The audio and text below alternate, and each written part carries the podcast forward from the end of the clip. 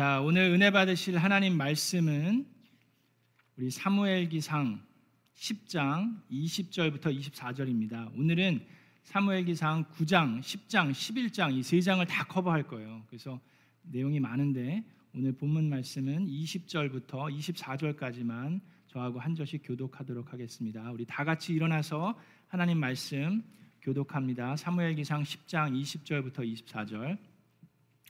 사무엘이 이스라엘의 모든 지파를 앞으로 나오게 하니 주님께서 베냐민 지파를 뽑으셨다.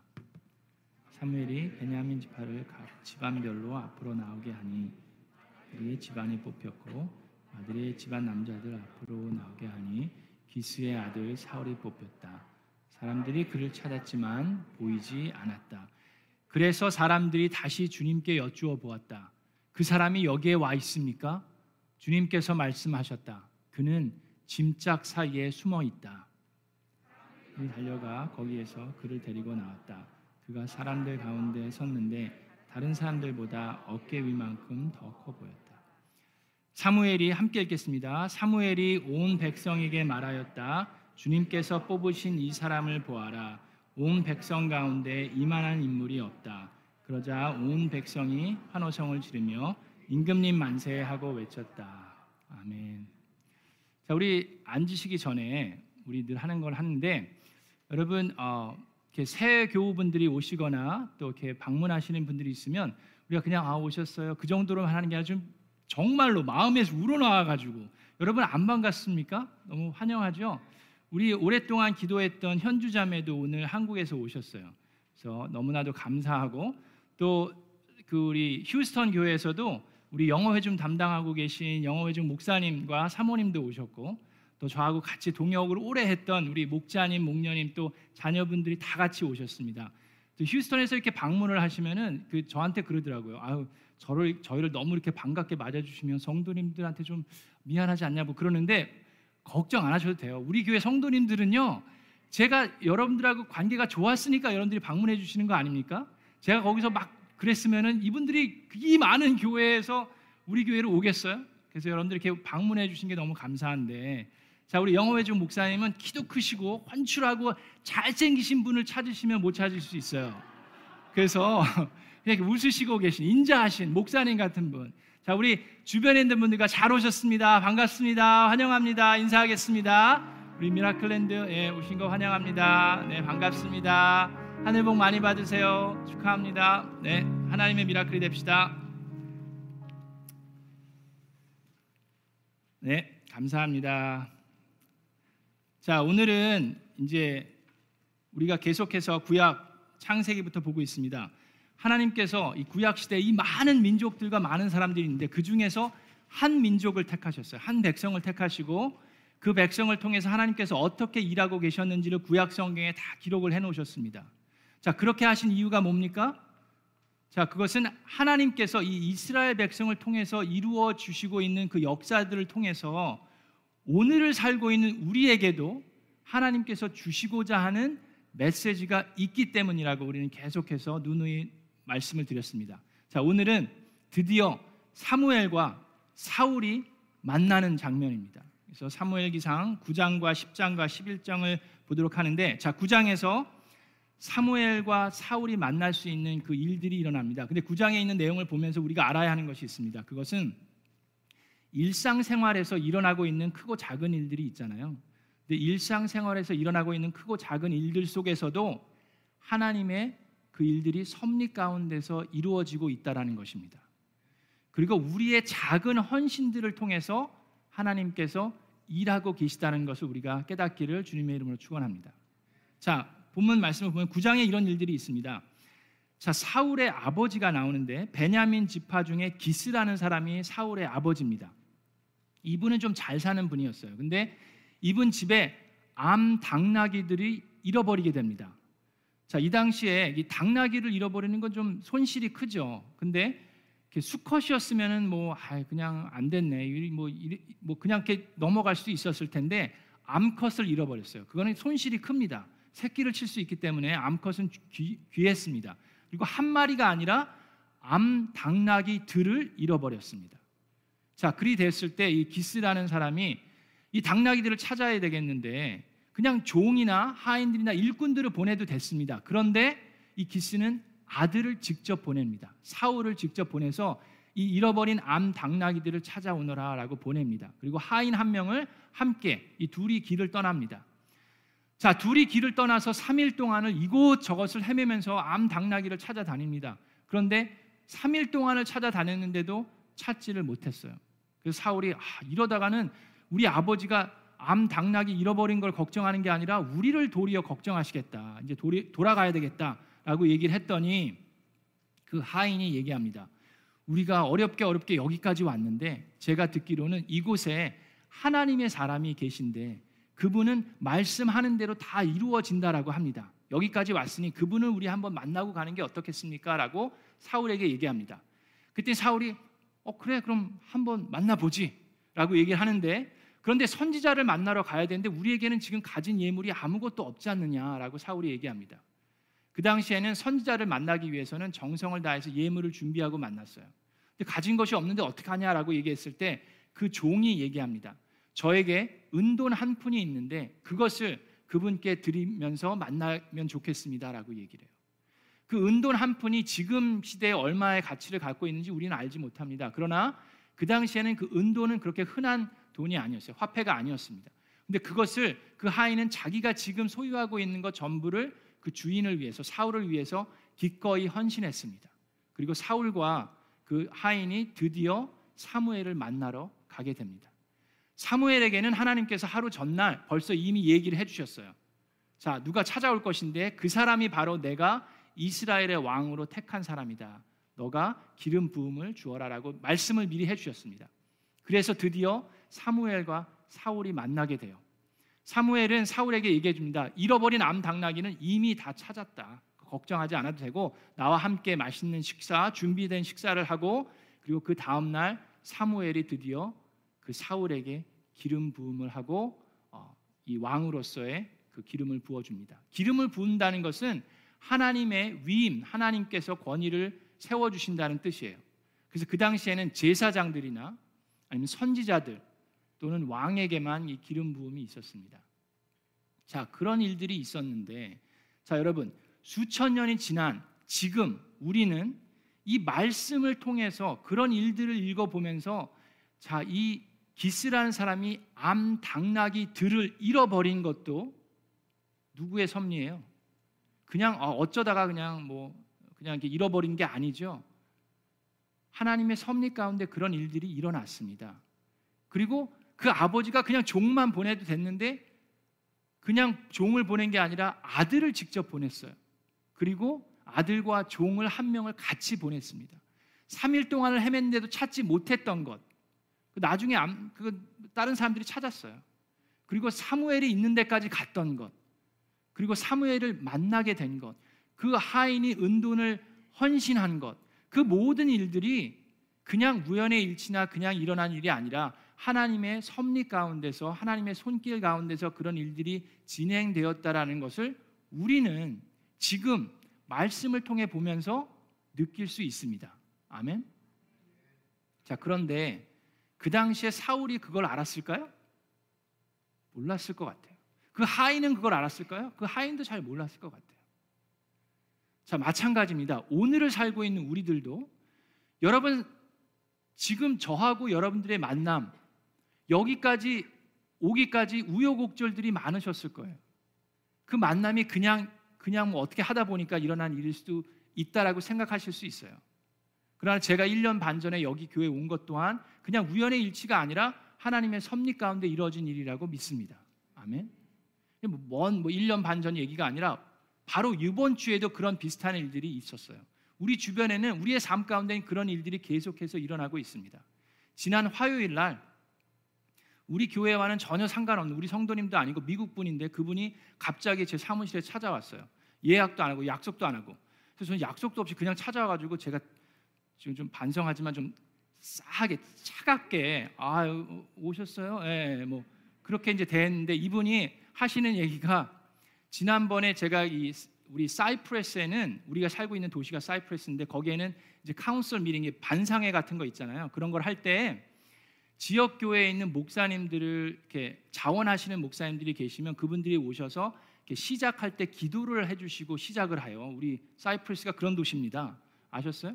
그래서 저도 어, 기꺼이 우리 제가 설교했던 게 뭐예요? 우리 지역 사회에 미라클랜드 교회가 있는 것이 우리 사이프러스의 축복이 되기를 원한다고 계속해서 얘기했죠. 그리고 우리 교회가 여기 있는 것을 우리 지역 사회에서 알아야 돼요. 우리가 먼 아프리카 태국으로도 선교를 하지만 바로 이 오렌지 카운티에서 말씀을 전하고 선교하고 이곳에서 빛과 소금의 역할을 감당해야 된다고 얘기했습니다. 그래서 저희들이 한 것들이 있어요. 소방서에 음식도 해서 나르고 그랬죠. 그리고 그 카운슬에 계신 분들하고도 같이 만나고 와서 우리 교회도 초대도 하고 하여튼 그랬습니다. 그래서 그분이 하여튼 화요일 날 오셔서 그 반상회 때 와갖고 기도해주고 그 미팅에 참여해줬던 거참 감사하다고 저한테 인사를 하는 거예요. 어, 그래서 제가 아, 너무 차갑게 됐나? 아이고 미안하네. 막 그런 마음이 있었습니다. 근데 그분이 하시는 얘기가 그것 그것도 그거지만 좋은 아까 중요한 정보를 소식을 하나 전해주기 원해서 왔다라고 얘기를 하면서 하는 얘기가 바로 우리 교회 옆에 여기 Lutheran 교회가 있습니다. 미국 교회가 있는데 그 미국 교회에서 지금 교회를 downsize 하려고는 마음으로 부지를 내놓을 거라고 알려주는 얘기를 해주셨어요. 어 그러냐고 그, 어, 그래서 알려줘서 고맙다고 하는데 그분이 그 교회 옆에 있는 이웃의 성함과 전화번호를 주면서 한번 연락해 보라고 하시더라고요. 그래서 제가 그분 보내고 연락을 했습니다. 그리고 그분을 통해서 그 루터런 교회의 그 엘더 중에 한 분 연락처와 성함을 받고 그분과 그분에게 전화를 했어요. 전화벨이 울리자마자 그분이 받으셨어요. 첫 번째 한 번밖에 안 울렸는데 받으셔서 제가 지금 옆에 교회 상황과 사정을 그분이 자세히 설명해 주셨습니다. 그 상황과 설명이 어떤 것인지는 10장을 먼저 보고 그 다음에 알려드리도록 하겠습니다. 자, 그런 일들이 사울에게도 있었어요. 사울에게 그 당나귀를 잃어버리고 그걸 찾으러 3일 동안 헤매며 또 그 하인이 그 사무엘을 만나자고 얘기를 하고 은돈을 헌신하면서 사무엘을 만나서 기름 부음 받은 이 모든 일들이 하나님의 섭리 가운데 있었습니다. 자, 그러면서 10장에는 어떤 일들이 있습니까? 10장에서는 드디어 성령이 사울에게 강하게 임합니다. 그래서 사울이 성령의 임재를 느끼고 막 예언을 하기 시작해요. 여기서 예언을 했다라는 것은 미래를 그 예서 일어날 일들을 이렇게 예시하는 게 아니라 성령의 임재 가운데 함께 하나님을 찬양하고 그 성령의 임재가 느껴지는 걸 사람들이 본 거예요.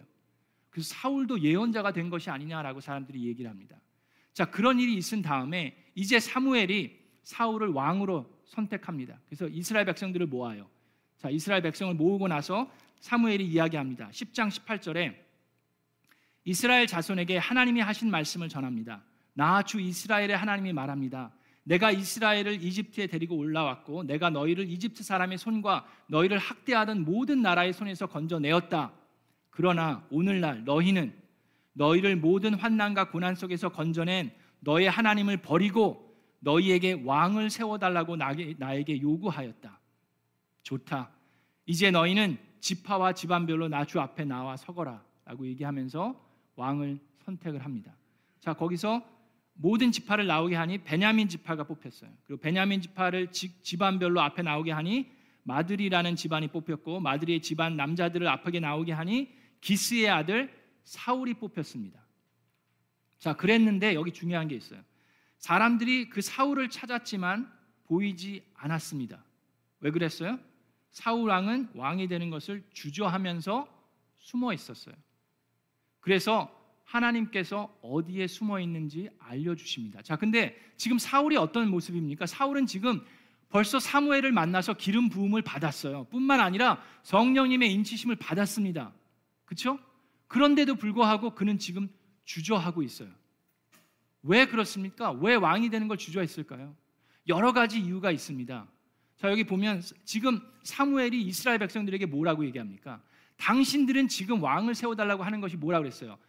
이집트에서 구원해내신 이 가나안 땅에 정착시켜 주신 그 하나님을 버리고 왕을 세워달라고 하는 것이 당신들의 모습입니다라고 얘기를 하면서 그래 좋습니다 왕을 세우겠습니다라고 얘기해요. 그러니까 그 왕은 하나님을 버리고 인간들이 고집 피워서 세우는 왕이에요. 그 왕이 지금 사울 본인이 돼야 되는 겁니다. 그것도 좀 꺼리 꺼려스럽고 지금 이스라엘은 왕을 한 번도 경험해 보지 않았어요. 왕정 시대는 지금 처음입니다. 그러니까 왕이라는 사람이 뭘 해야 되고 어떤 권위나 권한을 갖고 있는지 아무도 몰라요. 사울도 여러분 한 번도 해보지 않은 것들, 그렇죠? 한 번도 맡아보지 않은 걸 맡게 될 때 우리는 주저할 수 있고 좀 회피할 수 있습니다. 자 그런 마음이 있어요. 뿐만 아니라 사울은 지금 어느 어느 지파에 속해 있어요? 벤자민 지파예요. 이 베냐민 지파에 속해 있는데 베냐민 지파는 제일 작은 지파입니다. 그리고 가장 작은 집안에서 지금 나오기 때문에 본인의 좀 자격지심이 있을 수도 있고 여러 가지 이유들 때문에 그는 주저하고 있습니다. 기름을 부음을 받았고 성령님의 인침을 받았음에도 불구하고 주저하고 있는 사울의 모습이 어떻게 보면 오늘날 우리가 지금 살고 있는 우리들의 모습 속에도 분명히 있을 수 있습니다. 여러분, 언제 저와 여러분이 주저하거나 좀 꺼리거나 망설일 때가 언제입니까? 우리가 하나님의 은혜를 깊이 받고 체험했을 때 교회에서 아니면 전화 뭐 목자님이 간증을 권면하실 수도 있어요. 그랬을 때 우리가 꺼려하고 주저할 수 있습니다. 그렇죠? 사람들 앞에서 하나님을 자랑하는 것, 내 얘기를 한다는 것에 대해 주저할 수 있지만 우리는 간증이라는 건 내 얘기를 하는 게 아니라 하나님을 자랑하는 거예요. 거기에 대해서 좀 한 번도 안 해봤기 때문에 주저할 수 있고 꺼릴 수 있습니다. 그렇죠?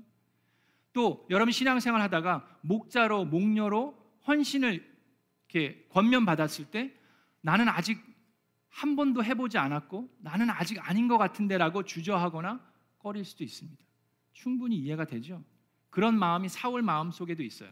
근데 하나님께서 기름 부으시고 성령님이 임하셨으면 우리는 용기를 내고 담대하게 나아갈 수 있어야 합니다.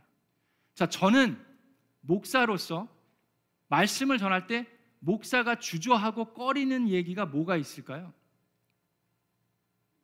아까 힌트를 드렸는데. 그렇죠. 헌금에 대한 얘기라든지 땅에 대한 얘기라든지 그런 얘기 하는 거 엄청나게 저는 꺼리고 주저하게 됩니다. 지금도 되게 막 떨려요. 괜히 여러분들이 이런 얘기 듣고 지금 새로운 분들도 있고 막 어렵게 오신 분들도 있는데 막 아, 이 백동진 목사라는 사람이 드디어 막 어, 본색을 드러내는구나 그러면서 무슨 저에 대한 선입관이나 그런 게 생기실까 봐. 여러분 제가 무슨 어, 대형 교회 무슨 유명한 목사가 되는 게 꿈이었으면 제가 지난 27년 동안 어린 아이들 사역을 했을까요? 뭐 진작에 뭔가 하려고 막 그랬겠죠. 하여튼 그거는 제껴놓고 자 저도 그렇고 여러분도 그렇고 교회 생활을 오래 하셨으면 땅 같은 것에 대해서 얘기하는 건 아주 조심스러운 부분입니다. 제가 아는 교회도요. 120에이커의 땅을 구매한 교회를 제가 알아요. 120에이커면 얼마나 큰 땅인지 아십니까? 저기 그 홀스 트랙 그거 저리 가라요. 아무것도 아니고 자 120에이커를 구매했는데 시에서 그 펄밋이 안 나왔어요. 결국에는 조닝이 안 됐어요. 그래서 교회를 지을 수가 없어요. 그래서 그 땅이 그 넓은 땅이 결국에는 무용지물이 된 교회도 제가 알고 어느 교회는 이제 막 어, 말씀이 좋다고 사람들이 모이니까 이제 좀 넓혀야 되겠다 해가지고 어느 그, 시, 그 쇼핑몰을 다 샀는데 그리고 나서 결국에는 어떻게 됐어요? 그러니까 뭐 목사님이 이제 헌금을 드라이브 하게 되고 성도님들은 떠나게 되고 결국에는 그 교회가 부도가 난 교회도 있습니다. 그런 교회도 여러분들도 여기저기서 들어보셨으리라 생각해요. 교회 생활을 오래 하셨으면. 그래서 교회가 돈을 얘기하든지 헌금을 얘기하든지 땅을 얘기하는 것은 전적으로 하나님께서 하시지 않으면 하지 말아야 되는 얘기입니다. 아멘? 근데 아멘 하셔도 돼요. 네. 자, 그런 교회가 있는 반면에 또 하나님께서 전적으로 역사하시고 일하시면서 성도님들이 마음을 모아서 기도하고 헌신하여서 교회를 건축하기도 하고 땅을 구매하기도 해서 더욱더 놀라운 부흥과 하나님을 체험하는 교회들도 있습니다.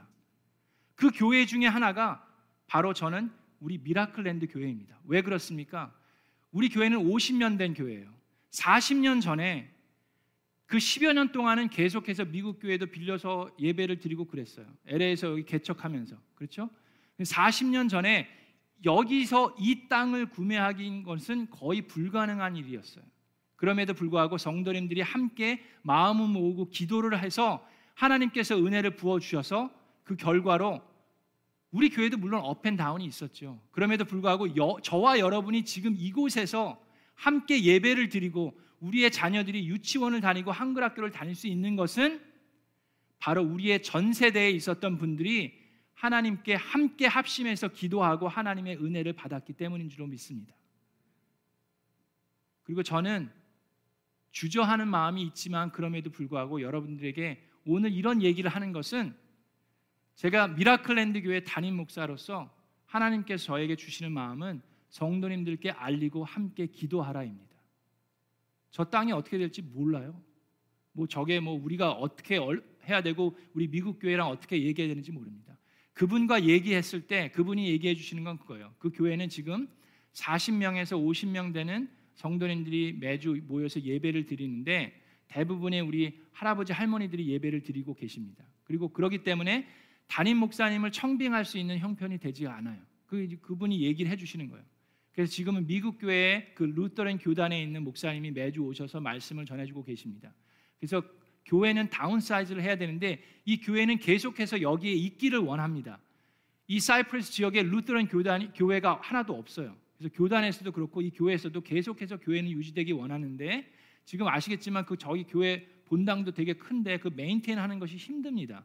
그래서 downsize를 하면서 교회가 계속 여기서 있기를 원하는 게 옆에 교회 성도님들의 마음이에요. 그래서 저는 그분과 함께 우리도 우리 교회의 뒤에 땅을 우리 우리 세대 아니면 우리 다음 세대에 어떻게 하나님이 역사하실지 모르지만 우리가 함께 기도했으면 좋겠다라고 말씀만 나눴어요. 그리고 이제 그분들은 그분들끼리 이제 모여서 미링을 하고 기도를 하실 거고 저는 여러분과 함께 기도하기를 원합니다. 아까 말씀드린 것처럼 우리가 하나님께서 역사하시는 일 속에 우리가 동참할 수 있는 것은 부담이 아니라 축복입니다. 자, 그런 일들이 있었어요. 자, 그러면 10장 이제 10장을 보고 11장을 봅니다. 10장 마지막에 보면 사울이 그런 주저하는 마음이 있었을 때 사무엘이 그를 찾아서 세우고 왕을 뽑습니다. 그랬을 때 10장 마지막에 보니까 이런 일이 있습니다. 그러나 몇몇 사람들은 이런 사람이 어떻게 우리를 구할 수 있겠느냐 하고 떠들면서 그를 업신 여기고 그에게 예물도 바치지 않았습니다. 그랬을 때 사울은 어떻게 했습니까? 사울은 못 들은 척했다고 나옵니다. 자, 사울의 역, 그 인생 쭉 돌아다 보면 사울은 갈수록 좀 이게 이상한 쪽으로 빠져요. 그래서 결국에는 좀 안타깝게 목숨을 잃게 되는데 사울의 초창기 때는 성령님께서 강하게 임하시고 사울이 지혜롭게 성령님의 인도하심 가운데 역사하는 모습이 나옵니다. 지금도 바로 그 모습이에요. 만약에 여기서 사울이 불끈해 가지고 이렇게 업신여기는 사람들을 처벌했으면 어떤 결과가 있었을까요? 그러면 이스라엘 백성들은 연합되기 힘들었습니다. 뿐만 아니라 만약에 그들을 그 자리에서 처벌했으면 이스라엘 백성들은 하나님을 두려워하는 것이 아니라 사울을 두려워했을 것입니다. 그런데 사울은 그들이 어떻게 당신이 우리를 구할 수 있냐라고 얘기했을 때 자격지심에 따라서 어, 난 정말 그래 맞아 난 아무것도 할 수 없어 그렇게, 그 자포자기 한 것이 아니라 성령님이 인도하심에 따라 담대하게 나아갔을 때 나중에 11장 7절에 보면 하나님께서 온 이스라엘 백성들로 하여금 하나님을 두렵게 하는 마음을 주셨어요. 자, 11장에는 암몬 사람들이 쳐들어왔습니다. 이스라엘 백성. 아직 이스라엘 백성들이 왕정 시대가 제대로 체계적으로 잡히지 않았을 때 암몬 자손들이 쳐들어왔습니다. 그러면서 조약을 어 그러면 이 두려운 마음에 지금 이스라엘 백성들은 곳곳에 흩어져 있어요. 열두 지파가 다 흩어져서 살고 있습니다. 한 지파가 얘기합니다. 그럼 우리랑 조약을 맺읍시다. 그랬더니 이 암몬 사람들이 하는 얘기가 그래 조약을 맺으려면 당신들의 오른쪽 눈을 다 뽑아버리겠습니다라고 얘기를 해요. 자 오른쪽 눈을 뽑아버리면 어떻게 됩니까? 다시는 전쟁을 치를 수가 없어요. 그렇죠? 농사는 지을 수 있을지 모릅니다. 그 얘기는 뭐예요? 암몬 자손과 이 조약을 맺으면 이스라엘 백성은 다 노예로 평생 살아야 하는 겁니다. 자 그랬을 때 이 지파가 사울에게 또 이 전령을 보내 이 메시지를 보내서 도움을 요청합니다. 자 그랬을 때 하나님께서 사울에게 그가 무섭게 분노를 터뜨리도록 합니다. 하나님의 분노예요. 그래서 그 사울 왕이 소를 두 마리를 잡아다가 열두 토막을 내서 각 지파에게 보냅니다. 그리고 소집합니다. 지금은 우리가 하나님 마음 하나가 되어서 우리의 원수를 무찌를 때입니다. 당신들이 우리와 함께 참여하기를 원하고 만약에 여러분들이 참여하지 않으면 이 소처럼 당신들의 소도 다 이렇게 될 것입니다라고 얘기를 하는데 그랬을 때 이스라엘 백성들이 이렇게 반응합니다. 자, 7절에 보면 주님께서 온 백성을 두려움에 사로잡히게 하시니 모두 하나같이 그를 따라 나섰다라고 얘기합니다. 근데 여기서 얘기하는 두려움에 사로잡혔다는 것은 원수가 무서워서 벌벌 떨었다는 얘기가 아닙니다. 그들이 하는 얘기는 뭐냐면 하나님의 임재와 하나님의 명령에 그들이 느끼고 그것에 대한 두려움으로 사로잡혔다는 얘기입니다. 그래서 그들이 모두 다 한 마음으로 따라 나섰습니다. 자, 여기 보면 이스라엘 백성이 30만 명이 왔고 유대 유대 지파, 유다 지파에서만 3만 명이 함께 참여했습니다. 33만 명의 용사들이 지금 다 같이 모였어요. 아까도 말씀드렸듯이 이스라엘 백성은 지금 곳곳에 다 흩어져 있습니다. 근데 그 전령 지금 사울이 왕이 된 거에 대해서 사람들은 잘 몰라요. 그럼에도 불구하고 하나님께서 일하셨기 때문에 그들은 33만 명의 용사들이 몰리게 됩니다. 그리고 그들이 암몬 자손과 나가서 용감하게 맞서 싸웁니다. 어떻게 됐을까요? 새벽부터 대낮까지 암몬 자손과 맞서 나와 싸워서 그 당연히 이스라엘 백성들이 대승리를 거두게 됩니다. 여러분 이와 같이 기꺼이 하나님 말씀에 순종하며 하나가 되어서 나아갈 때에 하나님께서 우리를 통해서 일하시는 줄로 믿습니다. 이스라엘 백성이 하나가 될 수 있었던 것은 같은 목표를 가지고 있었기 때문입니다. 하나님의 임재 가운데 한 목표를 바라볼 때 이스라엘의 모든 지파들이 한 마음이 될 수 있었어요. 우리가 기꺼이 하나님께 순종해 나아갈 때 하나님께서는 여러분의 삶을 통해서 일하실 수 있습니다. 저는 여러분들께 아, 도전하고 기도하기를 원합니다. 여러분들이 우리 미라클랜드 교회를 통해서 하나님께서 역사하시는 일에 여러분들이 함께 동참하기를 바라고 여러분 여러분 앞으로 어떻게 어떤 일들이 진행될지 여러분들과 같이 나눕니다. 여러분 우리 교회는 회중 교회예요. 그래서 중요한 결정을 내릴 때 우리 교회 회원 교인들과 함께 결정하고 나아가게 됩니다. 그래서 여러분들이 그게 이제 침례 교단인데 어, 뭐저 땅에 대한 것든 어떤 것이든 우리는 함께 기도하기를 원합니다. 그래서 아까 말씀드린 것처럼 오늘 우리가 이 자리에 있을 수 있었던 것은 우리의 전 세대의 분들이 함께 헌신하고 기도해서 하나님의 은혜를 받았기 때문입니다. 자, 그러면 우리의 차세대들은 저의 후임과 또 그 후임과 또 우리의 자녀들과 손주들은 바로 그들이 아름다운 축복 가운데 하나님께 예배드리고 신앙생활 하기 위해서는 오늘 저와 여러분에게 하나님께서 요구하는 헌신이 있을 수 있습니다. 그 헌신은 부담이 아니라 축복입니다. 저와 함께 여러분들 기도하면서 하나님의 미라클을 체험하는 저와 여러분 되기를 주님의 이름으로 축원합니다. 우리 이 시간 같이 함께 기도하겠습니다.